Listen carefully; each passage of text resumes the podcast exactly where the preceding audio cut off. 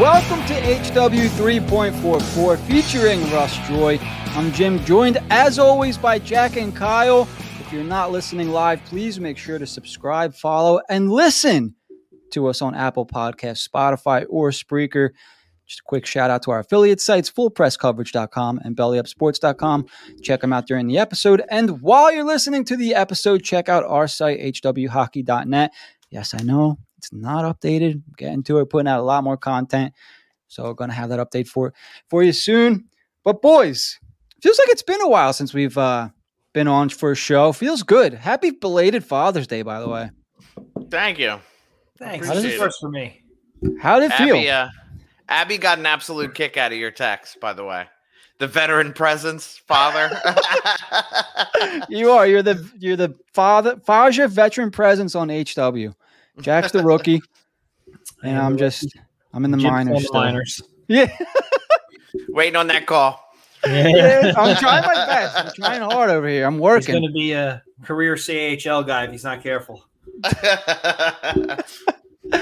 So yes, we are having a guest. Our good buddy Russ Joy is coming on to join us in just a little bit, any minute now. Actually, hopefully the link works for him.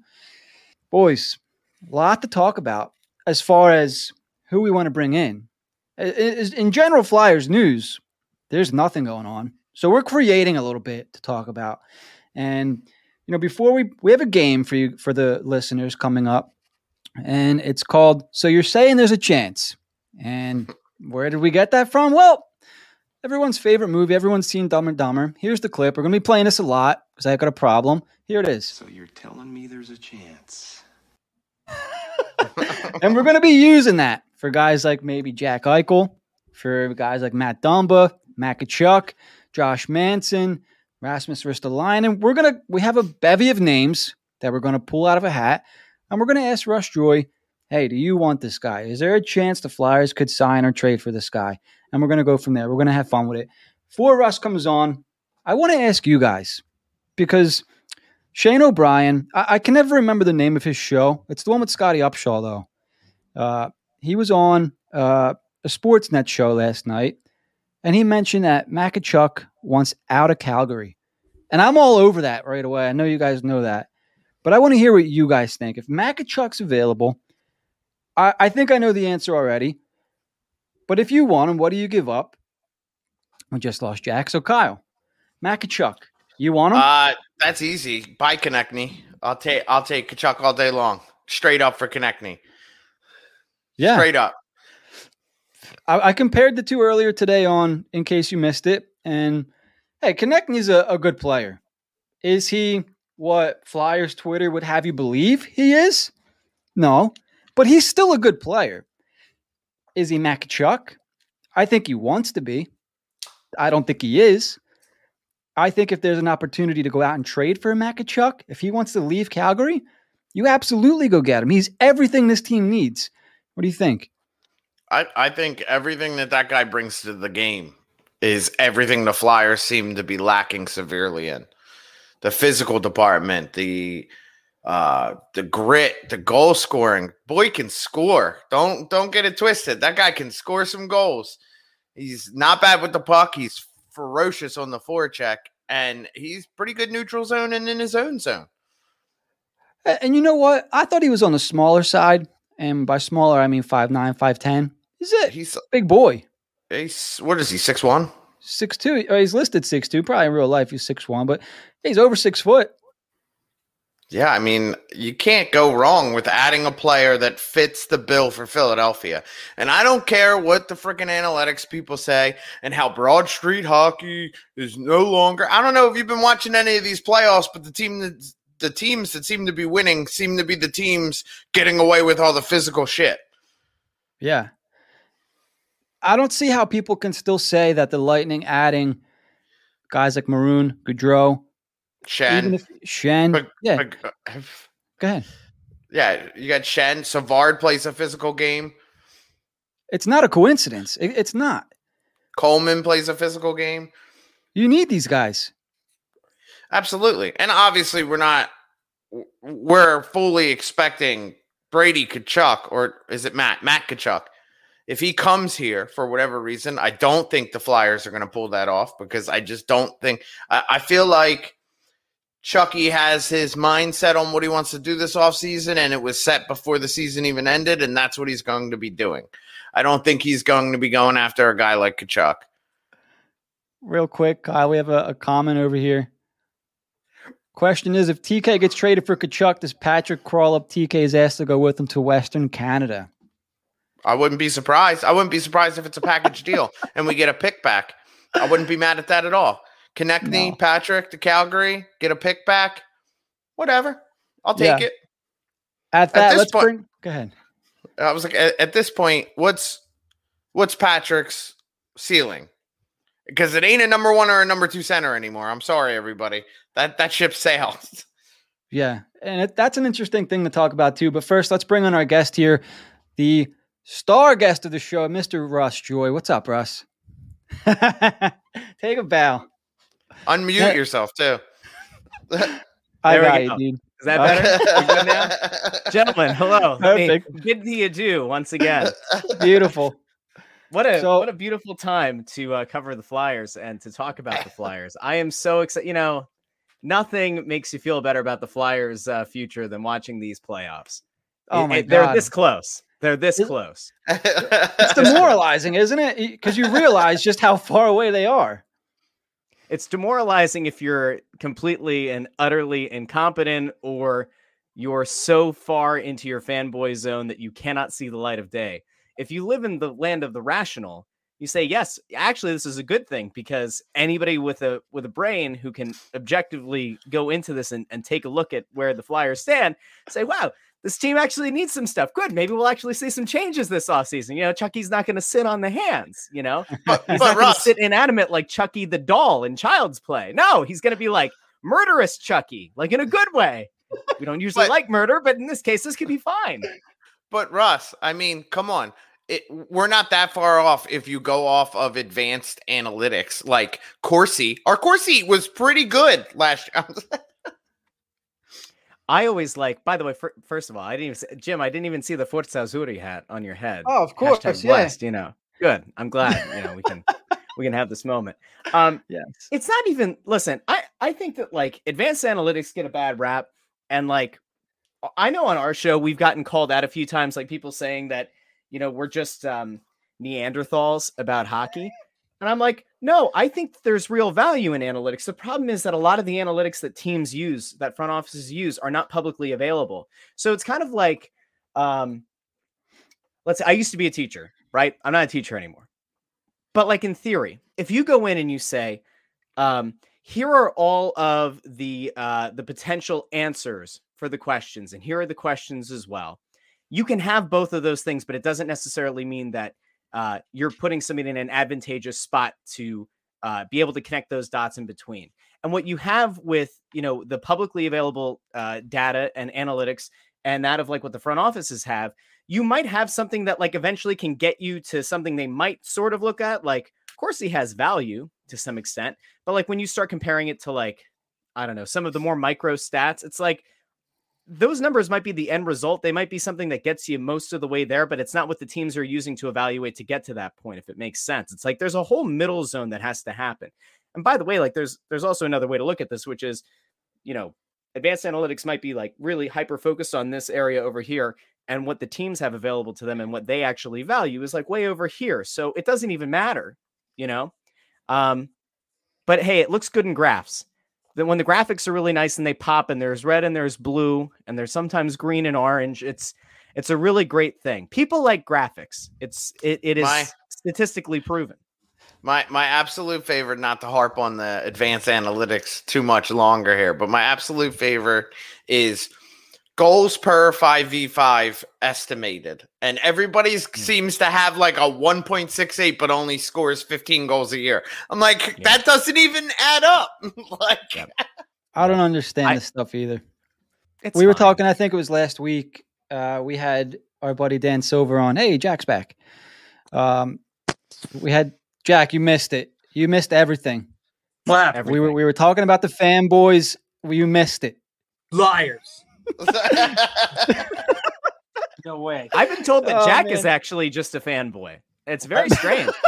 Jim sent me a DM and he's like, I don't know what to do about Jack. He's such a fanboy. He just he can't he just can't let it go. He really just has this burning love for everybody on the team, and he, he they're all his children, and Oh, he just yeah. can't let them go. Absolutely. That was To true. a T. We're But I we're actually here for an intervention, Jack. I'm no longer that person. Oh shit. Um Jack just looked like uh the when the Weeknd did the halftime show. Kind of you know, like the station, like the station. Whoa! All right, I love the Sorry, Weeknd. guys. Yeah. No, let's bring it back real quick before we move on to um what we were talking about before for Jack. Um Seth Jones. We had Dan Silver on last week and we were talking about Seth Jones, how he's bad uh in the defensive entries. His defensive entries are bad. He struggles with that. And for whatever reason, that's enough of a reason for for people not to want this guy. You know, and and that to me is, you know, reading too much into analytics, too much into advanced stats. Because when you watch the guy play, he's a solid defenseman. He's going to help your team win, right? Or am I wrong? No, you're you're right. And the my favorite was somebody put together a video clip of him backing in. On they kept there was like I don't know, like ten videos of handpicked videos of him backing in, and they weren't even good. Yeah, he backed up a little bit, but he kept the guys to the outside. The shots came from the boards. I'm like, yeah, you can back in a little bit as long as you keep your gap enough to you force them to the outside. That's perfectly fine. That's defense. That's how you play it sometimes. It, that was the BS, BSH article, and it, it was titled "He Plays Defense Like McDonald." If that's not clickbait, I don't know. McDonald McDonald falls down more than he played defense ever. that's not my point, though. Like I, a lot of what was said, I could see in the handpicked videos, but for the most part, if you're titling your article that, it's a big head scratcher. Like, hmm, he plays defense like McDonald. Did you actually watch McDonald, or is this one little thing that you're blowing up into something else? And I think that's what it was because some of the analytics actually back. If you read Charlie O'Connor's article from the Athletic, it backs a lot of what Seth Jones does, what the Flyers need, such as getting the puck out of the zone. So there's a lot to like there. So I, I don't know. It, the whole thing is just kind of silly. Well, I mean, you just brought up the difference between, and I'm not a big paywall guy, but you brought up the difference between somebody who is down, covers the team, and understands the things that he's writing about, and then somebody who doesn't. It's Yeah, kind of simple. yeah, you're absolutely right. I don't even know who wrote the other thing, but like the the concept of saying that like somebody's play is akin to a guy who was massively overpaid and a guy who was like at best, like in his best season, is maybe like a a number three defenseman, and you're going to compare that to a guy who, for a long time, was widely regarded as a top ten, top fifteen defenseman in the league and had you know real upside. They, don't compare. It's stupid. I mean, it's just No. it's it's clickbaity and like I get it because right now if you're a hockey based website, there's not a whole lot to write about if you're covering the Flyers. Uh, unless you want to write a deep dive into some kid playing in Sweden right now and like why he'd be a beneficial pick late in the draft. I'm sorry, like I covered the team and I couldn't give a damn. So I get it, but like at some point you're also doing a disservice to your readership by trying to combine like to compare the two. It's just dumb. Yeah. It, re- it's like trying to get your your readership incensed enough where they're going to like I don't know, try to go to social media and start to like to drag the guy. I don't get it. Like Seth Jones makes this team better. It, it it's not even a matter of he's not like a Chris Pronger. Like he's not going to have that kind of impact, but practically no defenseman in the league right now are going to have that kind of impact. The game is different. So Seth Jones is a solid upgrade to, this team. You'd be happy to have him. You'd be lucky to have him. Like lest we forget, this defensive corps was not good last year. When when people go and the same ones who are trashing Seth Jones are also the ones to say that Shane Gostisbehere might have been the best and most consistent defenseman a year ago, folks, we have a problem. That's also cognitive God dissonance. Welcome. Hmm. Welcome. Now, all that being said, also I was a big Seth Jones proponent. Like I, I did, I really wanted Seth Jones here. There was a report out today. Seth Jones says no matter where he goes, he wants to test the free agent market. I don't know if that's factual or if he's just talking, but I mean that makes me a little more hesitant to go out and spend overspend for a one year type deal. You know what I mean? I mean, there are two ways to look at that, right? I mean, you, you can look at that and say uh, a team is more likely to give up better prospects or to give up better position players, actual roster players, and draft picks if they know that they're going to have you beyond the one year. Um, and and a team can ask for a whole lot more when it when the guy's under contract and the thought is that he's going to re-sign if Jones really wants to behoove whatever team acquires him, you say something like this, and all of a sudden, maybe one or two of those roster players that might have been going the other way are no longer on the table. Um, you can't blame a guy when he gets one year away, but also, like, a, a lot of it depends on the situation he goes to. You're telling me that if, like, Colorado figured out a way to make the numbers work, he wouldn't immediately re sign with Colorado? I don't believe that. You know what I mean? So I think you in theory, you or your camp puts that out because you're trying to um, you're trying to limit whatever the market might be for bad teams wanting to acquire you in the hopes that like a big money signing is going to be the thing that's going to keep you in town. But if a good team with a good situation that also happens to have money available is the one who goes out and acquires your rights, it's hard to walk away from guaranteed money. Any team who goes out and acquires them is going to have that conversation immediately. And if you don't think that at this point a lot of these front offices are already in communication with the agent, uh, you'd be wrong. I'm assuming because I got cut there for a second. We're talking about Seth Jones. The report that said he would, he didn't want to resign in, in, unless it was Colorado.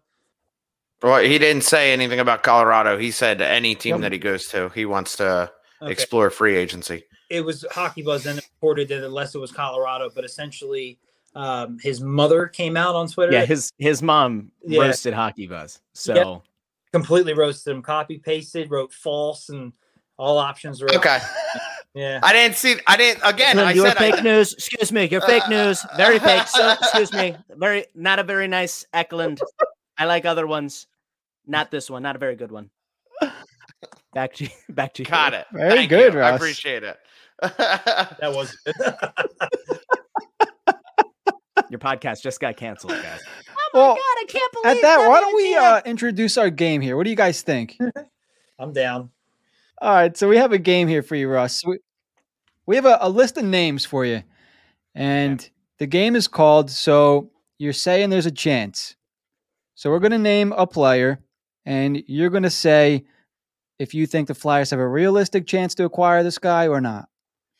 Okay, I'm in. So you're telling me there's a chance? Yeah. All right. So the first name on our list is right-handed defenseman from Minnesota, Matt Dumba. Can, do the Flyers have a shot at acquiring this guy? Yes or no? Sure. is if the, is sure is a yes. is that something you think that they should do, could do, good reaction or a good uh, plan B or C for uh, Jones or Hamilton or anybody that you wanted more than Dumba? Really, it's a plan C. See, I mean, if if that's if that's going to be the big defensive acquisition, then we may as well not play next season. Yeah. That's not a needle mover. That's a that's a patchwork move. It certainly doesn't do anything to really change your ceiling. So I don't know why it would that that actually makes a lot of sense if and I'm sure we'll get into like as some of these other names come together, we, we can talk about this, but like that's a move that you make in conjunction with another one that's a, a move where like you're looking to solidify like your second pair and you've gone out and already made the acquisition of a top pair defenseman. And like depending on how some of these other moves go, one of one of or both of Phil Myers and Travis Sanheim are gone, and you need somebody reliable on the second pair. Like, okay, then then it makes sense not to put him on your top pair. And if that's the case, then this is this is setting up bad already. Right. And that's kind of how I felt about it. And it was the first name to come out. The second that first Seth Jones report came out by him not signing a an extension. And then on top of that, the whole Fletcher drafting him. Um, the Wild might have an issue with the expansion draft and makes more sense for them to move Dumba and they apparently like TK. That was just the first name to surface after that first Seth Jones report. So I, I think that's why he got thrown out there. But I agree with you. If he's the top guy they add, yeah, we're in trouble. Yeah, and it's it's also not like he makes peanuts sure. either. So like there's yeah, no six he, million what, annually. So it's yeah, it's, like a, that, it's a lot. That, that, that's a lot for like a second pair defenseman. Whenever somebody says peanuts on here, I always think they say the other word. Ace Ventura. Walnuts, walnuts. Get that at all, walnuts? or just cashews? Or... yeah, yeah, yeah. Like, did he just say The P word? No. All right. Next guy on the list. Pterodactyl. Let's go with I'll take a fucking pterodactyl on defense. Oh, that's You one. just send them over. That's There's like the- going to be. Here's how- nobody's going to be standing in front of the net. Nobody. Well, guys, it just so happens the Flyers have a real secret weapon next year. It's the pterodactyl that's going to fly down through the Wells Fargo Center.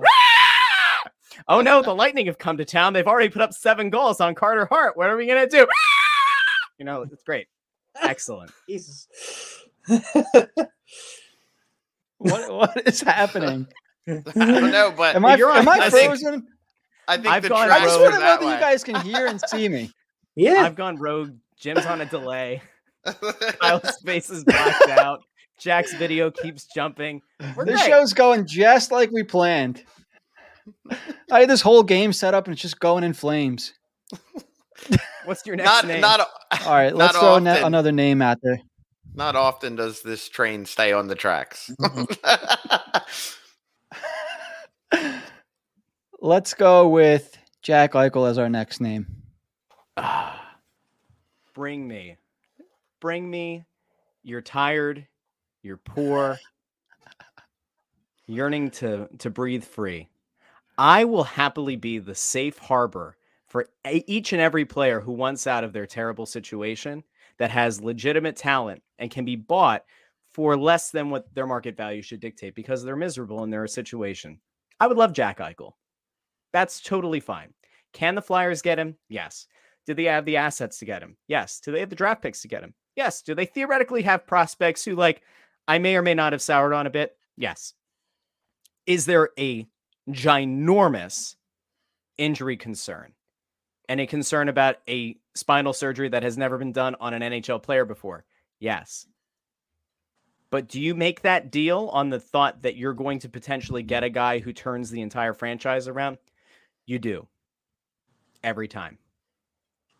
Yeah, guys like this shouldn't really don't become available. And the fact that teams, and maybe it has something to do with the, the neck surgery and whatnot, but like a team like Anaheim has already said, Oh, you want Trevor Zegras? Yeah, non-starter. A guy of Eichel's caliber is like you give them whatever you can. Like it doesn't matter. He did. For, I think he teeters with generational. I don't know if he's that, but he's close. You put him on a team with good players and just watch sparks fly. As long as he's as long as he's healthy, like you're saying. And uh, I've even seen it rumored a little bit, like maybe he's overplaying that just to make sure he gets out of Buffalo.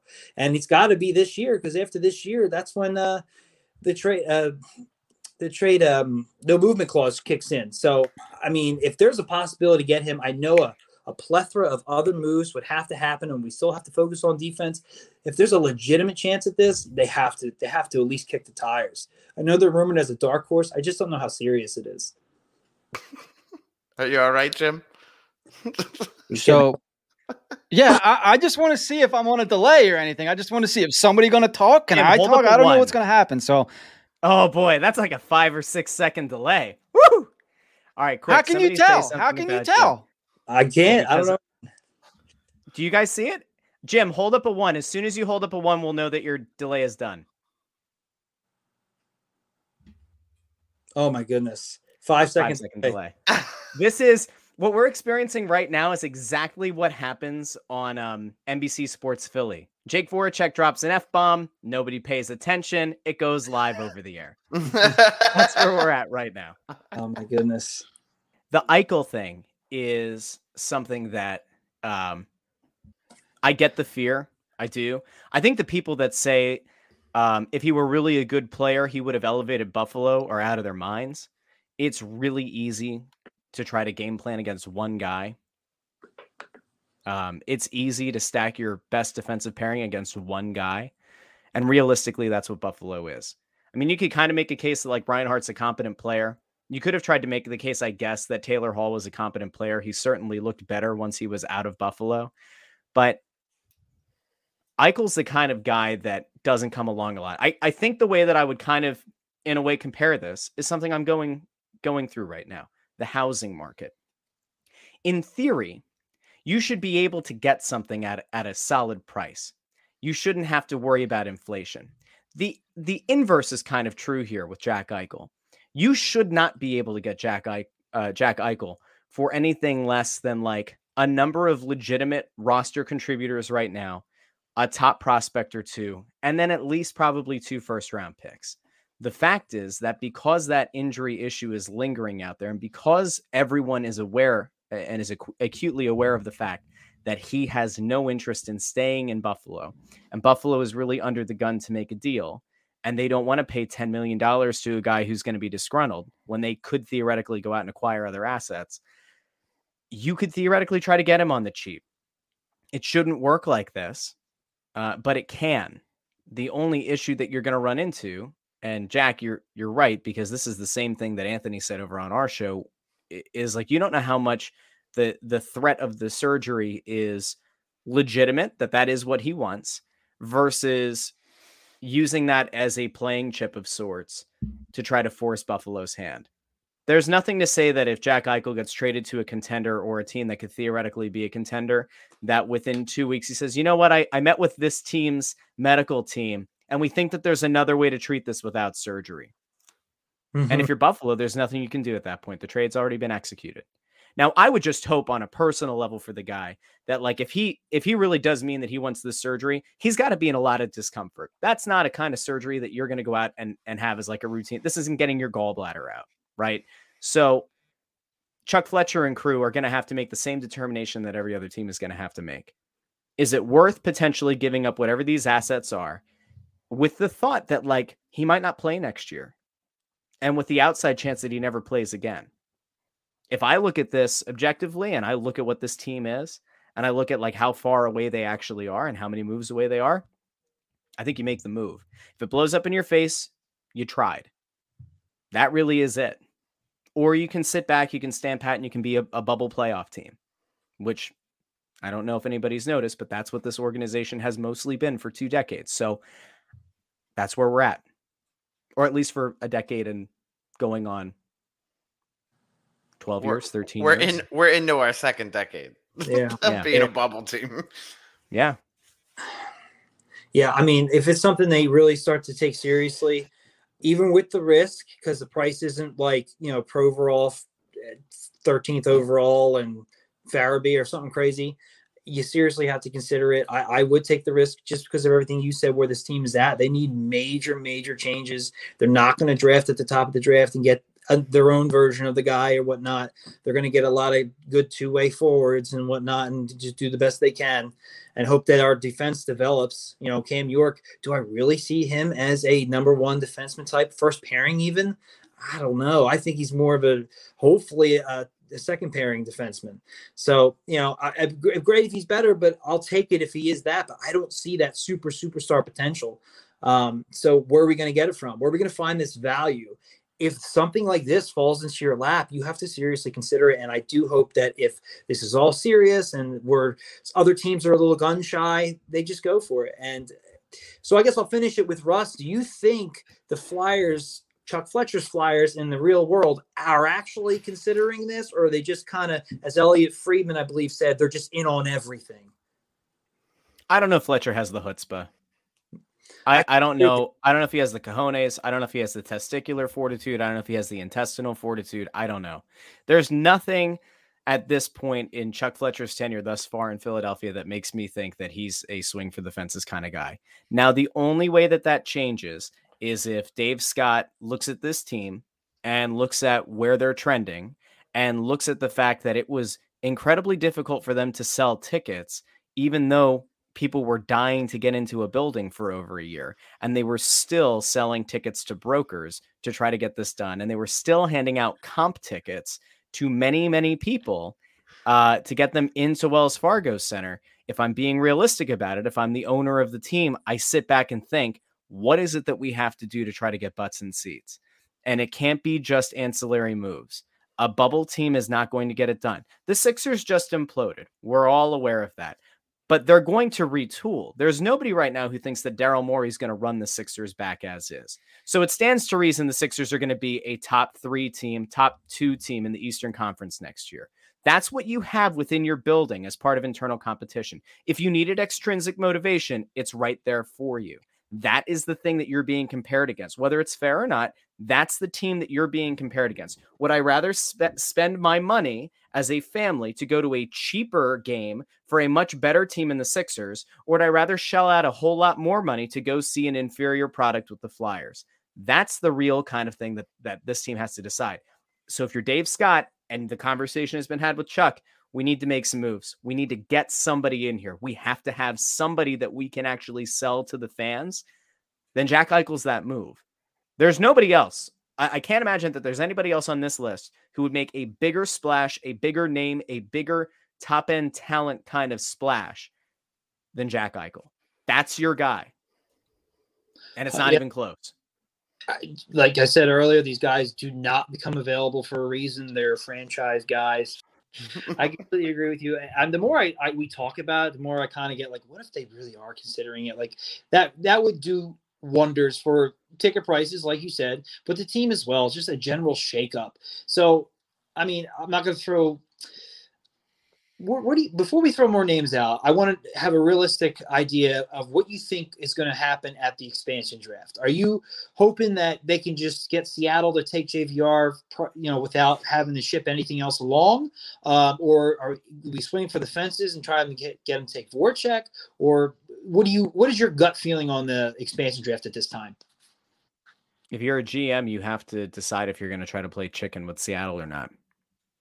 And that's the truth. I mean, they're they're going to leave Jake Voracek and James Van Riemsdyk unprotected. Now, there was that report a week ago that said, was it Friedman who put it out or LeBrun who put out that Seattle's going to look to take the lowest possible salary, like build a legitimate team because there's an inherent pressure because Vegas was so good out of the gate. They can't just like sit back like a normal expansion team would and hope that within a couple of years they're, you know, playoff contenders maybe. Um, if you're a GM, if you're Chuck Fletcher, you're putting out two guys in Van Riemsdyk and Voracek who could one bring name recognition and and instant credibility. Van Riemsdyk as a locker room presence, as a union rep, as a guy who was involved in getting the NHL back to play in the bubble. There are a lot of positives that go around him, and plus he's a goal scorer. He's streaky as hell, but he's still a goal scorer. And then in Jake Voracek, you have a really dynamic guy. Now, is that a guy that you want to build your franchise around? Probably not. Is that still a star player potential? Yeah, it is. You can have those two guys sitting out there and pretty much dare Seattle not to take them. That is a hard sell. Like if you're the Seattle fan base and and depending on how the rest of the draft is going, like those guys are out there available and it costs you nothing except money. Seattle's a smart sports town. Like they're they're not going to be thrilled if you go and like pluck away like Shane Gostisbehere, right? Like that that's not going to move the needle for them. Um if you really wanted to protect against it, like if you really wanted to guarantee one of those guys is gone, then you work out a side deal ahead of the expansion draft to take one of those guys off the books. But honestly, I feel like the public scrutiny that you'd be facing if those guys are available and you don't take them is probably going to at least put some heat on Seattle to make a move and to take one of those guys, whether a side deal's worked out or not. Yeah, I mean, I, I hope it's JV. Uh, I'm sorry, Voracek. Even if they do have to give them something, hopefully not something significant. Uh, I just feel like it's going to be JVR at the end of the day, whether the, something goes with it or not. So that's roughly seven million dollars, we're saying. So Seven How- on the dot. seven on the dot. Have we discussed um, a couple names? I had got kicked a bit there. Uh, just the Flyers. Do they pivot back to a Dougie Hamilton and play that game? I don't think so. I hope not. The- I hope not. You're gonna overpay Why? for somebody who's to me is a below average defenseman. I just don't like the way he plays. I don't think he fits here. I don't see where he's just an overhyped guy to me. I don't like the guy. Not a where fan. do you fall on on the comparison to him being just like a um an elevated version of Shane Gostisbehere? Yes and no. I think he's better defensively, but he's not too much better defensively. He's certainly bigger. He plays a little bit bigger than Shane. Uh, offensively, he's, I mean, way more consistent than Shane Gostisbehere, but that's not the hardest feat to accomplish. I think he's a, if if you could combine Shane Gostisbehere with Shane Gostisbehere, you'd get somewhere around Dougie Hamilton. Dougie Hamilton maybe costs you less uh, than Seth Jones would because Not he's much. not under con well because he's not under contract, right? Uh so that I mean like maybe that plays the problem is with Dougie Hamilton like one, I don't know if he can play in Philadelphia. Um the pressure isn't exactly the same in Carolina. If you're seeing defensive miscues of any kind, uh, or you're trying to sell to the the casual fan that you've brought in this top pair defenseman and he goes out and plays, you know, like at a mediocre level of what he's capable of, the first thing Which that's going to happen is pe- people are going to are going to say it's a bust. They're going to complain and they're going to say this was a waste of money. And in his first year, he's going to get dogged with a nine or ten million dollar, you know, price tag, and he's never going to find success. Like you're going to bury the guy before he even, you know, gets 20 games into the season, unless he lights the world on fire to start. You pair him with Ivan Provorov, there is a chance that that is a, a lockdown, really excellent top pair in this league. It brings Carter Hart back to whatever he was a couple of years ago. And like maybe all of a sudden, everybody's on the Dougie, you know, the Dougie bandwagon. I don't know. But I'm not so sure that that's like a slam dunk. It should be. Like in theory, getting Dougie Hamilton, if he's playing at 100%, if he's playing at his max potential, then it's a great signing. The possibility that it could go sideways so quickly to me isn't worth looking at. And I think that's why you're seeing he's not their priority. They'll kick the tires, they'll have the conversation. If things don't go well in the Seth Jones market, yeah, they'd be stupid not to explore it. I just don't think that like I, I don't think that he's a number one priority for them. I don't know where he really falls right now, but I think they have a number of other defensemen ahead of him. He's just kind of like a, if it, if it's there, if it's available and none of this other stuff works out, he's a heck of an option to go back to. Who do you think their first option is on their list? That- Uh, it's probably Seth Jones. Yeah, I got, That's where I was leaning. I got that too. But um, uh, Anthony's got me um, thinking maybe there's another name, and this is going to kill Jim right now. But uh, what do you feel about Ryan Ellis? Ryan Ellis is fine. Like why? Why would Ryan Ellis be a problem? Oh, why Jim, is Jim Jim, gonna? Jim wants him, but he can't participate in the conversations. Wait, Oh, I think oh, I God. can now. Am I good? Yeah, I think he's good. good. He's not You're on good. as much of a. Finally, Jim, hold up a We're- one. Hold, hold- up a one. Quick. Ah, we're, four, we're 40. There we go. I had to Okay, switch good. my Wi-Fi. Son of a Ladies and gentlemen, Jim has joined the program here. At the Go 41 Put minute, me in, coach. no, we're talking Yeah. about Jim, how do you feel about Ryan Ellis? I love him. I want him. My number one guy. How do you feel about Dougie Hamilton? He's probably my third favorite guy, if I'm being honest. Your But second, I, uh, but I won't be angry if they go get him either. He'll be fun to watch, I guess. You know. I guess. Until he turns into Shane Gostisbehere. Yeah. with a way with a double the price tag. That's mm. kind of my I don't- stance with Dougie Hamilton because you're kind of putting all your free agent money chips into that one basket there, and it's you know it's Dougie Hamilton's not going to help you win a cup with this roster. That's that's kind of where I am with that. Ryan Ellis is also like when when we talked about uh, Matt Dumba off the the top, like Ellis, I think is a better defenseman, can be a a- legitimate top pair defenseman, and he costs you a quarter of a million dollars more a year. So like when you're when you're weighing those two options, it's like a slam dunk. And Chuck Fletcher had conversations uh, with Nashville about multiple players, and one of them was Ryan Ellis. So you've already theoretically laid the groundwork of what a potential deal could have looked like midseason. You didn't pull the trigger on it for a number of different reasons. Eh, they're going to have that conversation this offseason. If they haven't already, they're going to kick those tires again. Now, the more interesting thing is what happens if you start moving money around? You dare Seattle to take one of Van Riemsdyk or Voracek. You clear off some other money, and you go into next season um, having made a trade for Seth Jones and then having made another trade that gets you Ryan Ellis. You have a It's a lot of- it's a fantastic lot of- defense. It's a lot of it's a lot of young players and it's a lot of prospects going. But like if you decide that your number one focus next year isn't on trying to fortify the top 6, it's rolling with what you've got and really more than anything, it's about getting Carter Hart back and getting Carter Hart to that next level by putting a legitimate defensive core in front of him that isn't going to fall off once that top pair is off the ice and and that top pair is going to be legitimate and reliable and not what it was last year.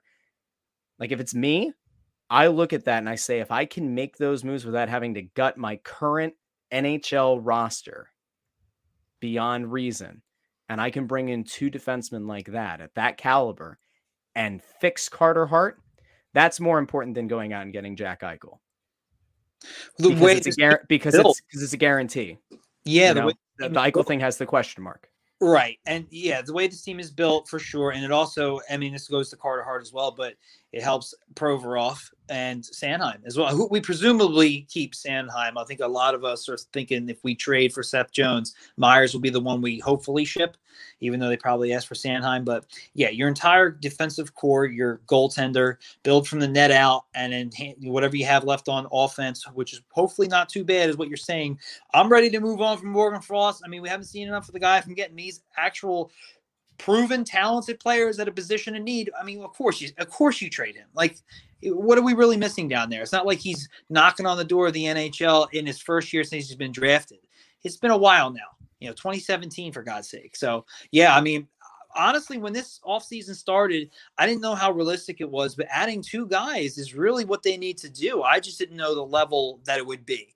I didn't know if we're talking Dennis, uh, if we're talking Savard and um, somebody else, or you know, or they just go one and hope it works. But yeah, that would be great because I like both players, especially Jones. Uh, I think I like the term for Ellis. He's locked in. You don't have to resign him or anything like that. Um, yeah, I mean that would be fantastic. I'm all about that. I know Jim is.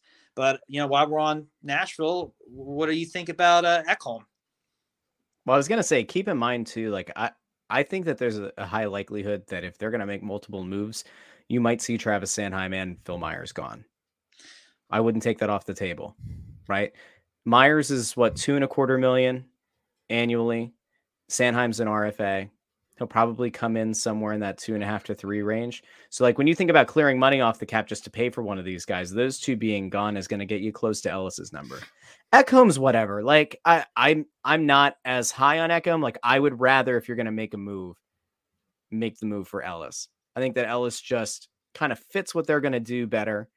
I think he's a more reliable defenseman right now. I think he'd be a better fit with Ivan Provorov. Would Ekholm make your team better? Sure. I mean, pretty much anybody would. I was going to say that. You know, beggars can't be choosers. It's a low bar to clear. Can't I'll be throw- picky. I'll throw a crazy name out there since we're saying that uh, beggars can't be choosers, and it's definitely not the number one guy we're looking for. This is just opportunity, trying to make the money work. But because he's from the area, could you see a last chance contract for Anthony DeAngelo? I was told um, about a month ago that there had been feelers put out about him. That so they, maybe. they, that they, so you're saying there's a chance. Wait for Uh, it. Wait. There it is. All right. I don't know if I'd be thrilled. I don't know if anybody would really be that thrilled. Um, I'll take I him on my you- third pairing at one million dollars. Oh, here we think if you go. wanted- listen, if you wanted to try to get the uh, the diametric opposite of the Kate Smith anger, bring him in. Then you'll have everybody pissed off. Then it's a real like. Then you've decided to uh to scorch earth your fan base. I don't know. Like I I, I don't know how much he helps. Um, I think again, like so much of this comes down to like if you're getting close to the season, he's still unsigned. You weren't able to go out and make any impactful moves in your top four defense. Eh, then maybe, like maybe as a training camp invite, and you see what it is. I don't Let's think be that there's going to be. A, that's a like non, I don't think there's going that's to. a non-option.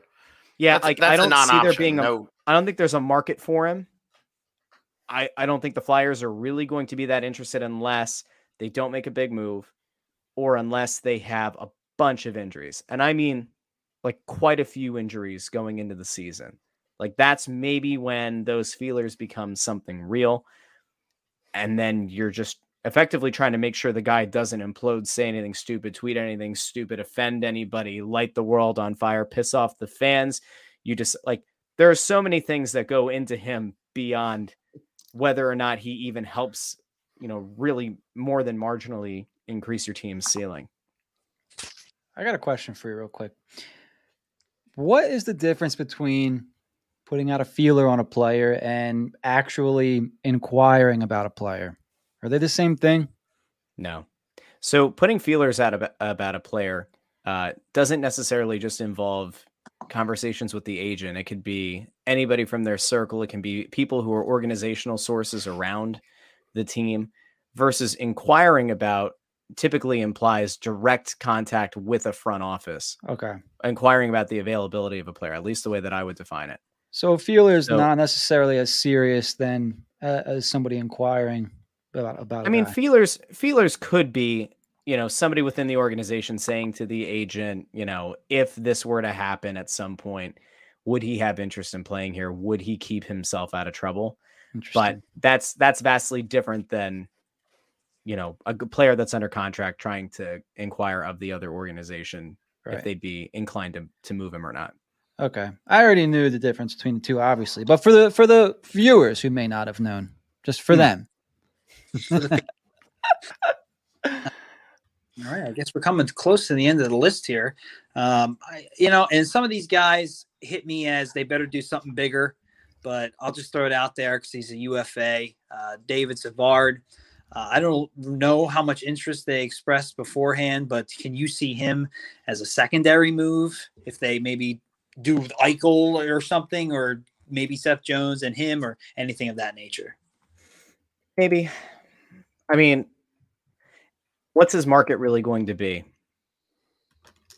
I don't know, but I mean that okay. that Guys who missed Like- out, big guys or other guys, I should yeah, say. like I I don't see him being like a first week signer, like a first week signee. So, in theory, by the time things hit, you would think that you've already had conversations with the team that you're going to have conversations with. Um, maybe he's there. He he also might decide to hold out for a better contract. Like we did see last year, it didn't work out for many players, but like you could hold out longer, getting closer to camp, waiting to see if there are any injuries, see if any contending teams, you know, need a player and are willing to go out and, and spend the capital later in the offseason. He'd be fine. Like he would certainly be an upgrade of some sort, but he's not going to be somebody again who I think really changes things all that much for you. It's a solid veteran signing. It's not much more than that. I'm actually surprised when you said the thing about like a guy from around here, and the guy's name's been like going across the ticker this whole time. Oh, we're gonna get to him. Don't John- uh. Oh, okay, so he's on the list. Okay, good. Oh, absolutely. question for you. Actually, not a question. So I, I just need you to kind of help me out with this a little bit because I'm bracing myself for this is the 2020 Flyers, 2021 Flyers, cap era Flyers. They're not making any significant moves, right? I'm bracing myself for that. I'm I'm I fully expect them to bring back Provorov, Sanheim, Myers. I don't know, but I, I fully expect the top six, top nine forward group to look the same. And you know they bring in tweaks to kind of complement some of the guys they already have. Those are the big moves that, in my mind, this is what this team's going to do. Even though the fan in me is seeing all these names: Matt Tkachuk, Jack Eichel, Johnny Gaudreau, Seth Jones, all these names flying around who the Flyers could be interested in, and this and mm-hmm. that. And I'm like, yes, this is the offseason. This is the time they need. The, this is the most important offseason in however many years. They're going to change the face of the franchise. Everyone's going to be different. We got a reason to be excited. What do you think, Russ? Do you see guys getting turned over like that? Or like do you see them realistically trading? Like realistically, like I'm asking you honestly, are they really going to trade Travis Sanheim and Phil Myers in the same offseason? Are they really going to blow it up like that? Is that really going to happen? Do you really think? Well, let me ask you a question. Why would you want to blow this team up? They were the number one seed going into the playoffs two years ago. That's what I'm afraid of, dude. That's what I'm afraid. Because it's it's Yeah. good to be positive, but you, you can't Yeah. be If you- delirious. listen, you know? if you want to, if you want to follow that kind of like, um, you know, childish fanboy thoughts, Yariv Woloch, I'm sure will write something about it. at Flyers nitty gritty at some point in the next two weeks, telling us that we're all delusional and that the Flyers are going to win the Stanley Cup if they make no moves because everybody's great and everybody develops and no prospect has ever failed before. Where we live here in the reality, um, there's probably some truth to what you said. Uh, we want to think that there's going to be turnover. We want to believe that Chuck Fletcher is going to make moves. I think, I truly do think that despite the fact that I don't believe he necessarily has the typical chutzpah cojones to go out and make the kinds of radical moves he needs to make. I think that it's realistic that there have been conversations about not necessarily his job status for this year, but if this team is a meddling team again next year, there could be legitimate problems because he wasn't brought in to be a guy to just kind of keep kicking the can down the road. He was brought in here to be a win now GM with a win now coach. And if you don't make those moves, you're automatically starting next season on a bad foot with Alain Vigneault. Because Vigneault's smart enough to know this team, as currently constructed, has problems and is not a Stanley Cup contender. So, will they trade both Myers and Sanheim in the same offseason? Probably not, unless you're making moves for, like, one has to go in the Eichel deal if you're going to make an Eichel move. That has to happen if you're going to go out and you're going to make a move for like a Ryan Ellis or for a Seth Jones, one of them is probably going to have to go there.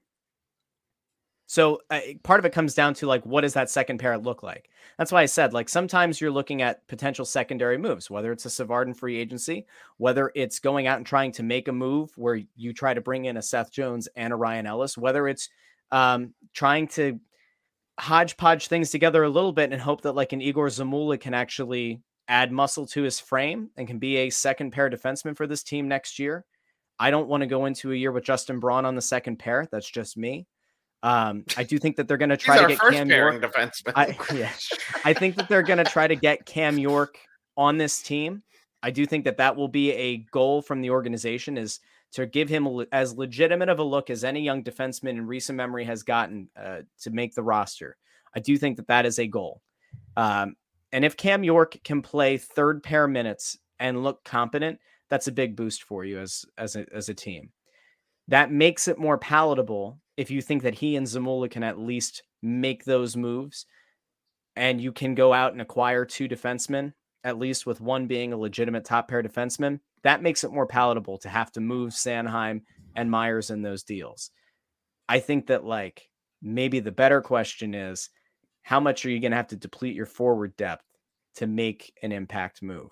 How comfortable are you with parting with Travis Konecny in a move to go out and add a defenseman? Or do you save him for like the Eichel deal? Or do you save him for a Matthew Tkachuk deal? What do you do? And are you comfortable parting with the top six forward on this team? Because right now you don't have the organizational depth to go out and, and you don't have a guy who's knocking on the door that's going to bang down that door and declare himself, I am here and I'm ready to go. That's you not just, like we you don't have that right now. Depressed me a little bit right there, Russ, because you know why? Because we've been going through this, you know, stock the cupboard, stock the cupboard. Mm-hmm. You know, this is the right way to build a team for four or five years, and we don't have forward depth. Like, what the hell? How do they not draft one, two, three guys that are at least ready to come up right now? Wade Allison, I know he's going to be decent. His second round pick came up and you know turned heads. And played pretty year. good. He but, played pretty good. Oh my god! The Thing, though, is is it's it's not that you to rephrase for a second to clarify. It's not that you don't have NHL ready prospects. It's that you don't have killers. Right. You need killers. You have no killers. Like no. maybe you can develop like if if Foerster can develop into a killer, swell. If Allison looks close to what he was and, and can take it next level, all right, cool. You have like a potential grinder killer. You don't have a sniper in the organization right now who is NHL ready. You haven't done a good job of drafting them. And, and in fairness, there aren't that many who are available at all times. Goal scoring is hard to find. This team is incredibly inept at finding it, which compounds the issue.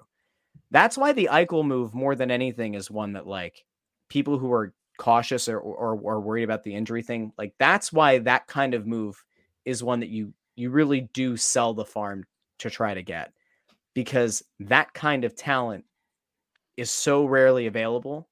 And yeah, it's $10 million as a cap hit, but like, unless all of a sudden NHL GMs are going to grow balls and like actually make offer sheets to RFAs, which they didn't do with Brayden Point, so I don't know why anybody would think they're going to go out and make any kind of an offer sheet this offseason. No. You know, GMs just kind of handcuff themselves and like the old boys club by not making those kinds of of moves or at least entertaining it. So I that that to me is the the the issue. How much of that forward depth are you willing to deplete in order to get those All of defensemen? it. All of it. Like, what are you really losing if you if, when you say deplete the forward depth? Like, what are you really losing? Like, you're losing who? Like, I would trade. I Connect would me. That's it. That's all you got. send them. Send Wade That's Allison. it. If, if What's your actual back, for, your actual forward depth? If you're actually looking at it, we're losing Voracek or JVR in the expansion draft. I'd like to lose both of them this offseason. but that's how you not, going to replace those points, Kyle? that's it's not realistic to think that you're I mean, we make to that lose joke, but like them. that that that is a real concern though. Like I know that we, you know, it's easy to make that joke. And and yes, getting getting 15 and a half million dollars off the books between those two guys would be big. Yeah. But you do have to have somebody who replaces them. And that's where like Van, Van Riemsdyk has more value than than Voracek does. Yeah. Because for as streaky as he is, he still scores goals. And you don't have that right now. And if that's the one that Seattle takes, then you have a bunch of guys who are playmakers with a vision and not a lot of guys who put the puck in the back of the net. So if you lose JVR and you have to trade Konecny to get Ellis or Seth Jones or another top pair defenseman, you're already down two of your better theoretical scoring forwards. I know Konecny was down last year, but in theory, like that's a hole that you have to fill that you're doing in order to free up the money to be able to go out and fix the back end, which is arguably more important because it's going to protect your goalie and prevent him from becoming a head case. You don't need that. Yeah, Fletcher's going to have to really navigate this offseason very carefully. And honestly, a little bit of money ball wouldn't help, especially if that's the case. Like having to find value where there really isn't any. Because you're right, there's nobody in the in the minors you can look to and say we need because Frost is most likely going to be traded, and if he's not, he might not be able to stay healthy. Um, you know who, who's going to step up and do that and we like guys like allison but let's be realistic at least at this point they're not they're not guys who put the puck in the net they're not goal Caulfield. let's be real Oh boy, here we go. here we go gonna win the gonna win the Conn Smythe, but that's okay uh yeah no but like i don't know where it's going to come i don't even know what offensive free agents there are at this point when i just try to think of it maybe a couple of center depth guys Alexander Ovechkin. I'm just kidding. He is a UFA though. because we've been so focused on defense i'm not even sure um yeah I- Well, and hey, by the way, like the best theoretical prospect you have, who's like quasi prospect because he's played enough in the NHL, where you're like, all right, I mean, this guy does have the skills, is Frost. He just can't stay healthy, and he plays center. He can't. He the organization is diametrically opposed to playing him at wing. Nolan Patrick is even somehow more useless as a wing than he was as a as a center, so that one's gone. Like that's a whole other problem. You know, like some of the issues that exist between Philly teams, they just continue to rear their heads. Boy, if only Nolan Patrick had developed. Boy, if only Markelle Fultz or Ben Simmons had developed. Instead, you have an albatross. You have some, and and in the case of Patrick, you have somebody who was unwilling to take contact, like Ben Simmons in the paint, and you have somebody who, despite the fact that he liked to coast to the boards to stay out of the fracas around the net, would be much better served being in that fracas as a big body. If you could rely on him, well, then getting rid of a Morgan Frost in a deal does make sense. Had you not handed out a stupid contract to Kevin Hayes, you wouldn't have that number albatross. Had you not given him a no movement clause, you would probably be able to find a suitor this offseason. You know, you're kind of dealing with a, a whole bunch of situations and problems that you've made your bed. Now you have to lie in it. If you're Fletcher, you have to figure out how do we change the comforter? How do we change the sheets? And can we throw down a memory foam cover at least for a year to try to make the, the night's sleep at least somewhat palatable? It's either that or you throw it out and you buy a new one. But those days of the NHL just being able to buy your problems away are gone. So he's got to get creative. And to this point, he has not been a guy in this city who has been able to make those ancillary moves to play Moneyball, to find the value uh, along the margins. That has not been his thing here. It doesn't mean that he can't do it. It just means that he's really going to have to get creative if he's going to do it. That's why Bill Zito, by the way, uh, is is up for or was up for Executive of the Year because they weren't all big flashy moves, but he found value, and the value that he brought relative to the deals that were signed were such that he made those kinds of moves. Fletcher has got to prove in this offseason that he can make them. If he can't, the team is going to be potentially as frustrating as they were this year. I'm so I'm so like on edge and anxious for things to, to happen, but at the same time, like being a Flyers fan for so long, I'm like like I don't want to look like like just let me know tomorrow morning what happened. Like I don't you don't trust him. Zito because when um, Hextall got fired, I was big on Zito, and they even interviewed him, but it felt like more of a courtesy interview. Like they knew they were going to take Fletcher, and I just never understood why. I like that next level thinking that I don't know, and it's you see it in Florida right now, and you're absolutely right. Guys on one year deals, guys who kind of fizzled out in other town, other cities like Wennberg in Columbus, and even Duclair and um, the 15 teams he played for. He's getting value out of these guys. They made a really good run, and this is with a 10 million dollar goaltender they really don't use. You know, it's a Spencer Knight show there. Like that's, and even that other guy, I can't even think of his name. Um, the other backup they have is played pretty well as well. Oh, Dreege or whatever. Came out I don't nowhere. have confidence. That's it, Dre. Yeah, I don't have a whole lot of confidence. And Russ, it sounds like you don't either. So if you have a, a GM who has to get creative and probably can't, and you have a unique situation where a generation, a pretty much generational player could be available, I. How big are you on the Flyers and Eichel here for their offensive woes? And it seems that it would be easier at that point, whether it's free agency, whether it's a smaller trade. I feel like there's more options on D here. Plus, you got a young young guy coming in too, actually, who could potentially fill in spots until you figure it out. Do you see this offseason as Eichel, if they add him, they could patch the D with you need at least one top guy. You got to figure something out there. But like if you go two defensemen, how are you going to do anything offensively? So how big are you with they really should put all their chips in for Eichel? That's why the Eichel move makes the most sense. If you know that he's going to be able to play. Because he's able in theory, I know that it didn't play out in the last season with with Buffalo, but Buffalo sucks. In theory, you bring him in, he can elevate some of the players around him. He just has to because he's not going to be the only guy that you can cue in on as as an opposing coach. He's not going to be the only player of value playing for the Flyers. You still are going to have protection through the Sean Couturier line, and depending on what you end up doing with Claude Giroux, if he's your your three C. I mean, I guess Kevin Hayes is there, great, but uh, Eichel Eichel really helps a lot with elevating other players. And I see over in the comments, Chris McCarthy says that we're like underselling Wade Allison because he can maybe be a 25 goal a year scorer. Like I hate to point this out. I don't mean this to be rude, but like the Flyers have had plenty of 25 goal scorers. That's not the problem. Right? If if your playmakers, if your Jake Voracek's and your Claude Giroux are good enough, and if your Sean Couturier is good enough, you should be able to make some of these young guys a 20 goal scorer. The problem is they don't have like a 40 goal scorer. They don't have a guy who puts, you know, legitimate fear into the opposition when he's holding the puck that he's going to be able to find the back of the net. They don't have that.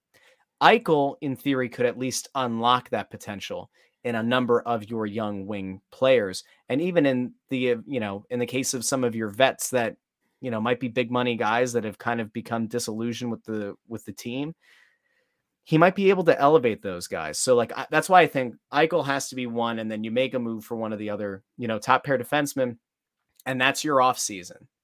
Um that that to me is is the path to making this team better aside from that like i i don't have faith in fletcher being able to fill out the roster with creative decisions that are going to make them a Stanley Cup contender unless they make that big splash. And again, I haven't seen him make that big splash in Philadelphia. His biggest splash was trading for the rights to Kevin Hayes, convincing Kevin Hayes to take an inflated contract and include a no movement clause. And it is not going to be a great deal. It worked within reason in the first year. It wasn't great last year. By the time that contract is up, everybody's going to be ready to pack his bags for him. So, in a best case scenario, Jack Eichel comes in. Kevin Hayes is the most overpaid 3C in the league. That would be perfect. That would be great for this team. That would be the role that Nolan Patrick should have been able to develop into is that 2C that plays Kevin Hayes down to the 3C. Eichel fixes a lot of problems. It it's just that so much of it depends on his health. And you have to decide if if you are willing to roll the dice on it. It sounds like you're saying that this is not a one-off season fix. This is you need to add pieces now and you know through the course of you know a season or so sprinkle in the, the rest get the foundation set up right and and add more guys as you go like this team is not going to be one game away from the eastern conference finals again this season right Well, say they make the Eichel move and the surgery thing really was just a ploy to get him out. And he goes through physical therapy and is able to play at a high level. All right. And that's that move costs you one of the young defensemen and probably a forward. Maybe it's Konecny, maybe it's not. And then you also go out and you acquire like a Seth Jones to pair with Ivan Provorov. You go out and maybe it's it's playing the waiting game on a Savard or somebody similar, or you can make another trade to get a second pair defenseman to pair with which what whichever other young defenseman is is still there. If it's Myers, if it's Sanheim, and then Justin Braun's on your third pair with Cam York or Egor Zamula. I think as a defensive corps, that's fine. And I think that uh, in terms of forwards, like you can certainly get away with this forward corps if your back end is as strong as it would be, and if Eichel's playing at a high level. You actually could contend a, a lot more than if you put all the chips in on the defensive basket. If you go all defense for the sake of saving Carter Hart, you're going to have some real forward issues. And- and you- you may then run into the then same then it's a issues. two or three. Then it's a two or three year plan, and by that point, you've wasted the last good years out of Claude Giroux and probably Jake Voracek. And honestly, you're going to start to get yourself into some of those Sean Couturier years that you know by the time you're ready to contend, he's going to be for sure. Eh, he's going to be in a, a position where he's got so many miles on on those legs at this point already. Like i i am fearful of what he's going to look like at age 37 38 because he's given so much to the team and the organization and and he's played as much as he has and he's caught knocks and he's had injuries you know yeah god why did it get so negative what I don't know. but but that's and we have a comment the internet was crap that's that's what happened Well, That's we it. have a comment from Ann here, and and I think this is the general feeling for most. I, I'm going to say real fans. I don't. I don't like to say hardcore fans. I don't know why, but real fans, because I think there's a difference in fans nowadays. There's the corporate gritty fans, and there's the fans who watch the team because they love hockey. And I think a lot of the fans who watch the team because they love hockey feel like Anthony here. I, I think they they're expecting moves they're expecting change they want to see new faces kind of like i was saying earlier and this is the the most important offseason i think for the flyers in the last i, I don't know since the richards carter trades or or if you want to go back further to to the hartnell uh, Timonen signings i mean this is an important offseason i i feel like to kyle like kyle here he doesn't trust that chuck fletcher's going to do the right things right we're all kind of sitting here with you know, our tails between our legs, like, oh shit, like what's going to happen? You know, and I, we don't really trust this organization to do the right thing. Like, sure, we were excited for James Van Riemsdyk and and Kevin Hayes, but we knew the contracts weren't good. We were just excited to finally get you know good players. Yeah, Something. They did something. right. And it, it's kind of now, like looking back, it's kind of like slaps in the face. Like, hey, we got you, Kevin Hayes. What are you so angry for? Hey, we got you, James Van Riemsdyk. What are you so mad for? Like, I don't know, man. Well, hey, I I hate to be the bearer of bad news, but like this team does have a free agency issue. There is no doubt about it. I've Yep. heard from too many people in and around the organization who have confirmed it multiple times over. Top free agents have not been interested in the last few years. You can blame Ron Hextall for that. You absolutely can. Why do you think that is? Because he didn't want to play ball on a lot of the top free agents because he had I don't know. Like, same like, why would it be Ron, Ron Hextall's fault? The rebuild. Oh, Oh, there we go. Oh no, we're back to the delay. Bring back the pterodactyl. The- Is it me There we go. Wait, oh, he might be back. He might- no. All right, so I'm just gonna, I'm just gonna, just gonna. act- Um, the Hextall thing was a problem because Hextall, as part of the rebuild, didn't want to to shell out a ton of cash and didn't want to play ball on a lot of top free agents, and it didn't go over well. And you know, for as many times as people like to compare Hextall and Hinkie, which aren't exactly fair, that is one thing that both guys were notorious for is the fact that they didn't want to shell out bucks. They it's not so much the paying the money as much as it is giving the perception that you're in. Because having a, a big market team that has money available and just throwing out the mere possibility that you could be interested in a guy is almost as valuable to an agent and to a player as actually shelling out the money yourself. That's a big reason why. They're working hard to rebuild that trust, but like Alex Pietrangelo last year, or Alex Pietrangelo when he was a free agent was not interested in coming here. The Flyers did try to like make inroads with him. He wasn't interested in playing here. One because this wasn't necessarily as close of a contender, obviously, as Vegas was, but a big part was because things surrounding the organization, a little bit of questions of what was going on, and the fact that, again, big money guys have not been attracted to this destination. It causes problems for your organization. So, Fletcher to me is going to have to be the guy who goes out and makes these acquisitions via trade. And maybe, like, if it's a Seth Jones, if he really isn't going to re sign right away, it's you take a year and you show him what Philadelphia is, and you try to pitch him on the idea of what Philadelphia can be to him, and then he resigns. I don't see you making free agent splashes. Now, what kind of deal do you think Columbus, if they're under the impression that Seth Jones isn't going to sign and they're going to have to trade him on a rental basis, how much cheaper do you think you can get Seth Jones if you think you can? I don't think it's going to change much. He would need to publicly say, it would have to be from him. He would have to say, yes, I will resign or no, I won't resign. That's the only way that you're going to get any real change in the market. And I don't think he's going to. I really don't. It, it doesn't it doesn't help him. The only way that it helps is if he says right now I will not resign, but his agent goes and tells all the teams that might be interested that he will if the long term, if he's playing seven dimensional chess and it's like, I don't want them to have to part with a player that can help us immediately.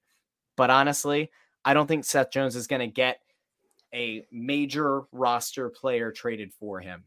I think that enough players, uh, uh, uh, sorry, enough teams are speaking with agents right now and have a, a good idea of what the the real market is going to be for Seth Jones and where he would be interested in re-signing and where there wouldn't be any shot. I don't see any team acquiring his rights if they don't think they can re-sign him.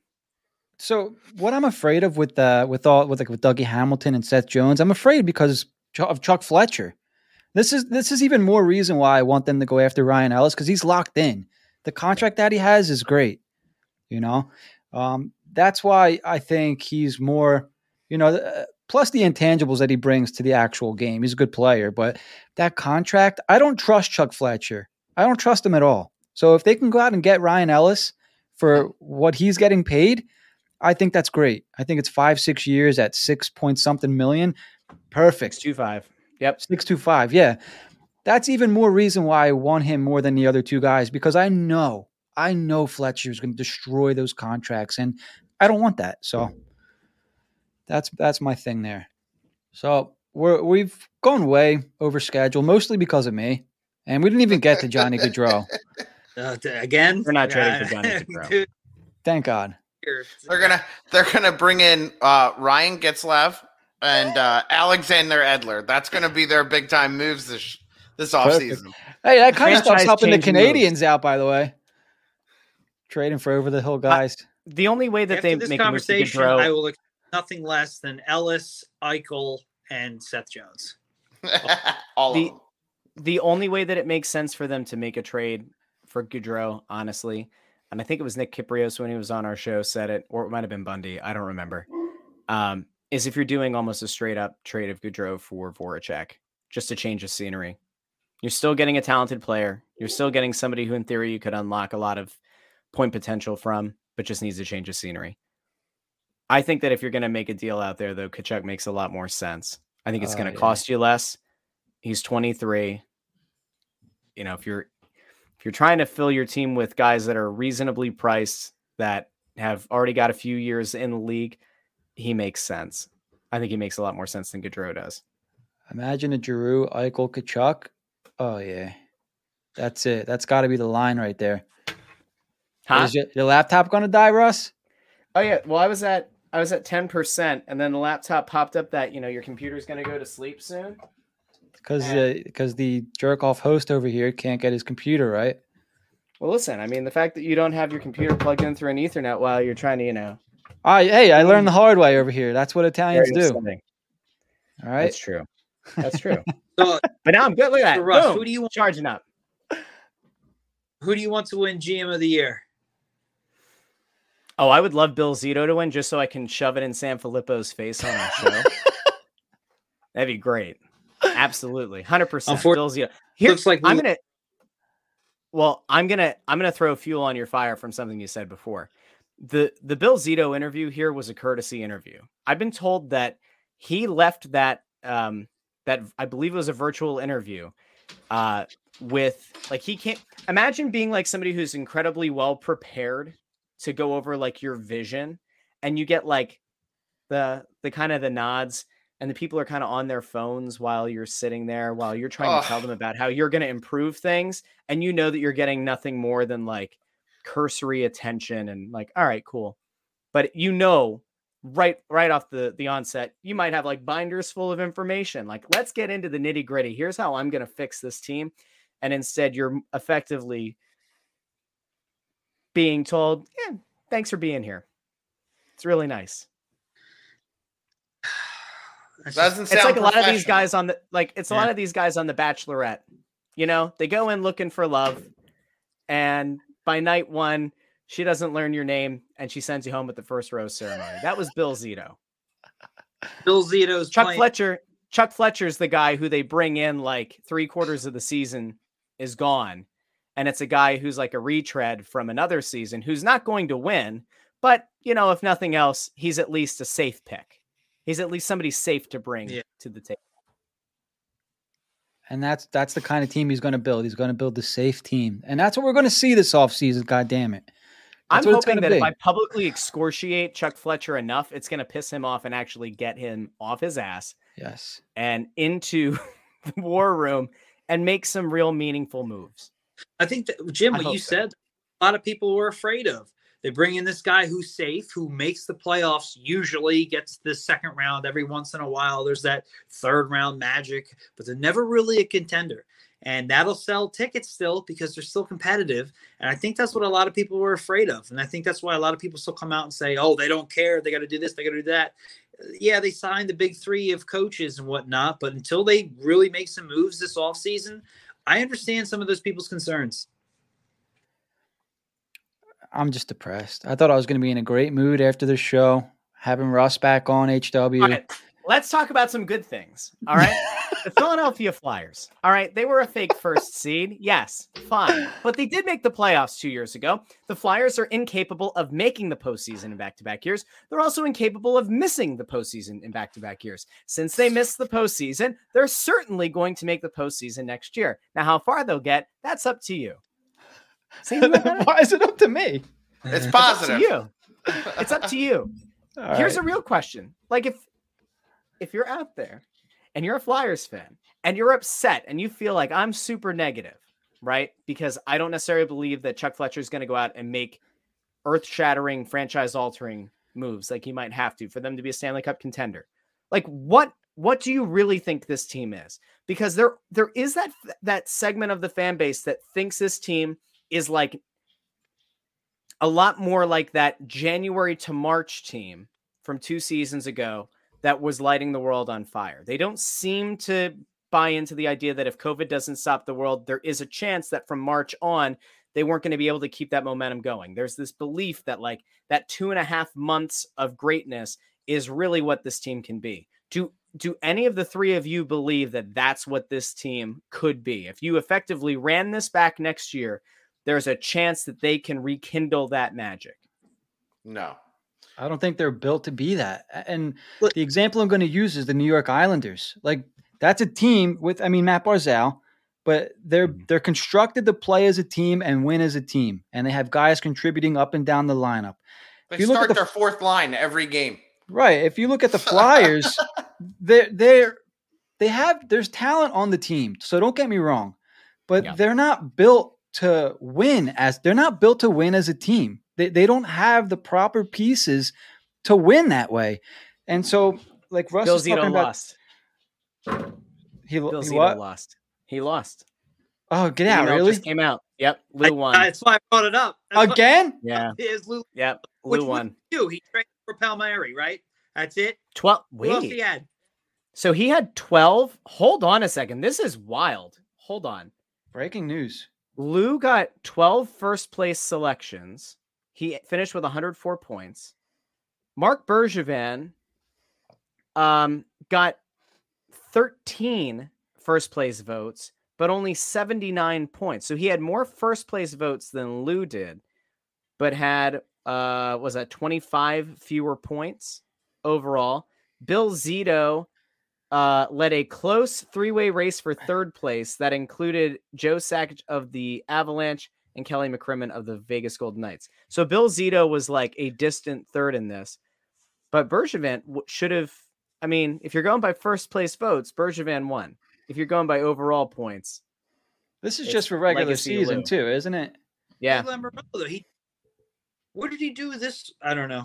I, I don't. What what put him over this year compared to last? Resigning Matt Martin. All the mats, and he traded for. He's a hockey guy. Uh, Maybe maybe the Flyers should start shaving during the regular season. I don't know. yeah. It works. It works. uh, Bill Guerin got no love. I mean, that team was nothing like a few years. I mean, Kaprizov comes in and makes a c- couple of tweaks here and there, pushes Vegas to game seven in a pretty tough, uh, top heavy division. He hung with them. No love at all. None. That's true. Yeah. Sad. Anyway, So it's your question there, Russ. I saw this team that was made, going for that run before COVID stopped everything. That team that we all thought could have won it mm-hmm. all. They were so good. All they did was lose a couple of role players and one defenseman. And the fact that that turned this team and what it is this year, no, they need to move mountains. They're, they, I, if they run it back, I think he should be fired. Like it is ridiculous how many holes they have, how many fundamental holes they have, how weak-minded they are, how weak in general they are. To see Scott Laughton, and I say this almost every podcast now, get jackknife power bombed at center ice and nobody raises an eyebrow is is an embarrassment. You know, like they need so many different tweaks here and there. We're talking about the big name players. If there's any money left over, they need to add some, uh, sprinkle in some some serious grit or something to this team. Like I don't see this team as anything in the contender market at all. They're still a playoff bubble team. They caught Magic for a while, and that was really it. let me hijack your show one more time. There's a there's another thing that's at play, and it's another reason why it's such an an important thing that they go out and address the back end of this team. People like to get caught up in the fact that Carter Hart wasn't the same guy this year. I simply point people to the home road splits of the 1920 season because for some reason over time this has just gotten lost to history. Carter Hart was a bad goalie on the road 2 years ago. When you look at his splits, save percentage at home, 94.3. On the road, 85.7. When you look at his goals against average, elite, 1.63 at home in 25 home games. In 18 road games, 3.81. There's more to the Matt Niskanen departure than that might have met the eye. If you're going to hope to get Carter Hart back to what the perception of what Carter Hart was two years ago, which is kind of keeping that fact, those splits kind of, you know, off to the side, you need to address the back end of this team. Because for as many big splashy moves as you could theoretically make, or as many ancillary moves that you think can, you know, raise this team's ceiling, if you don't address that back end and you don't solidify Carter Hart to be more like that 1.63 goals against at home guy, this team has no shot. They cannot go into a season banking just on Carter Hart if they don't solidify that back end with legitimate top end talent. And if they don't, then that backup goaltender, whoever it is that they bring in, has to be a guy that Alain Vigneault can ride for three, four, five games in a row in the season if Hart is in his own head again. That's a whole other thing. There's And- we didn't even discuss because it, it sounds the more this offseason goes on or will go on that Brian Elliott's not going to be back. And a lot of the names that have surfaced are Antti Raanta, Jonathan Bernier, James Reimer's been brought up. I'm not too big on James Reimer, but are those some of the names you're considering? Are you considering, hey, we're gonna try to swing some kind of trade, and hopefully they eat some money for like a Jonathan Quick type? He can he, you know, something crazy like that. Um, or are you okay with a Bernier or Raanta or somebody of that nature? If you can get a team to eat money and you can bring a guy like Quick in who isn't the same guy he was, but is at least reliable and could provide some kind of veteran leadership to to Hart, then that's worth it. Otherwise, you I think you're going to end up going kind of bargain barrel and free agency. I don't think that you're going to find somebody who's much better than what Brian Elliott is, but the thing that you're going to get is probably better reliability than what Brian Elliott was just by virtue of his age, right? And by virtue of the fact that he physically was breaking down because he was getting called on to play more games in a compacted schedule than he should have been. The the big issue is you don't want to spend four million dollars on your backup when you have so many holes in front of net that you need to to shore up. So you have to try to figure out if it's a team eating money or if it's going out and, and making a, a you know a bargain barrel signing that's what you're going to have to do. Columbus has a couple goalies. Maybe they make a move for Jones and they, you know, they toss him a goalie back with him. Who knows? Salo, they say. I've heard that, yeah. that as well, but I don't know. Yeah, they got a couple guys over there. Breaking news over here from Chris McCarthy. Matt Niskanen will play next season. No, I'm just kidding. I love Chris, but I never know what's true or not here. So that would be interesting if Matt Niskanen played next season. Said go on Hockey Buzz. I, I don't really use. Or just waited out as here's a flyer, moved on. That would be yeah. Great. That would be great. Yeah. Hey, I wouldn't want to play with these guys uh, either. I don't blame him. Shit, he turned down five million dollars to stay home. To be the, he turns out to be the smartest guy in the room. yeah, man, you kidding me? Yeah, dude. I, we could keep talking. I want to, but we've had you on for an hour and a half, so I, I feel a little bad. Uh, I know you got stuff you got to get to. So do we. But uh, I mean, I don't. I don't know about Jack. And You got to fix your computer. I got to fix my computer. Yeah. so why don't we wrap this up, Russ? Uh, why don't you tell everybody where they can find you at? I'm sure, if, like I always say, that if they're listening to us, they already follow and listen to you. But just in case, you can find me over at crossingbroad.com, where I've been writing a lot about sports betting, especially the NBA playoffs. Um, and then, of course, Snow the Goalie, the Only Flyers podcast.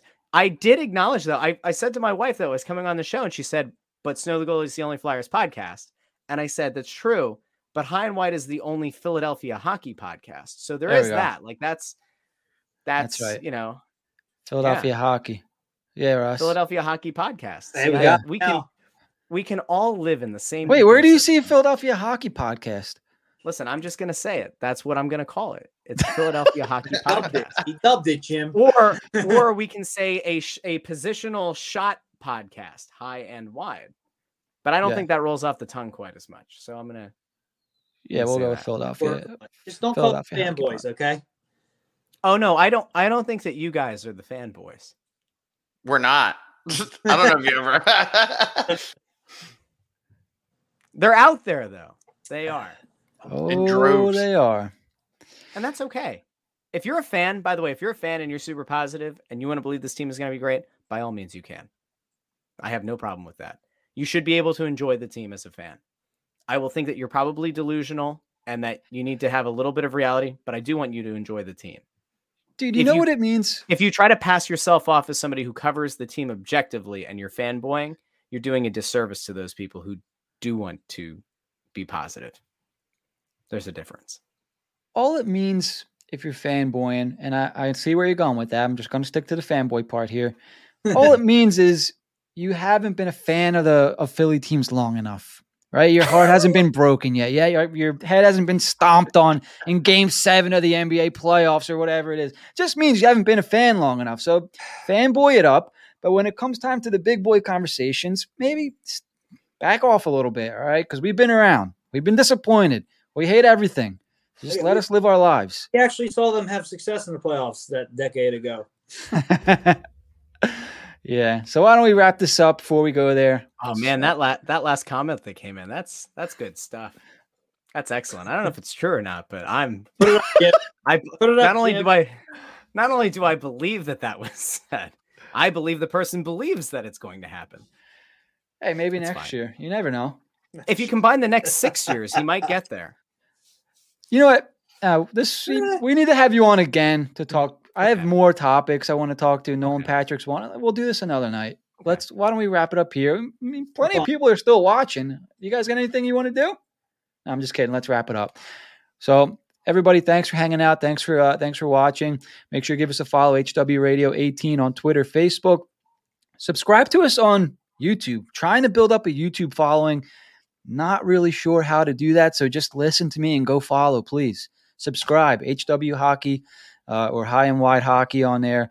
And and let's let's build a, a YouTube following. Let's have fun.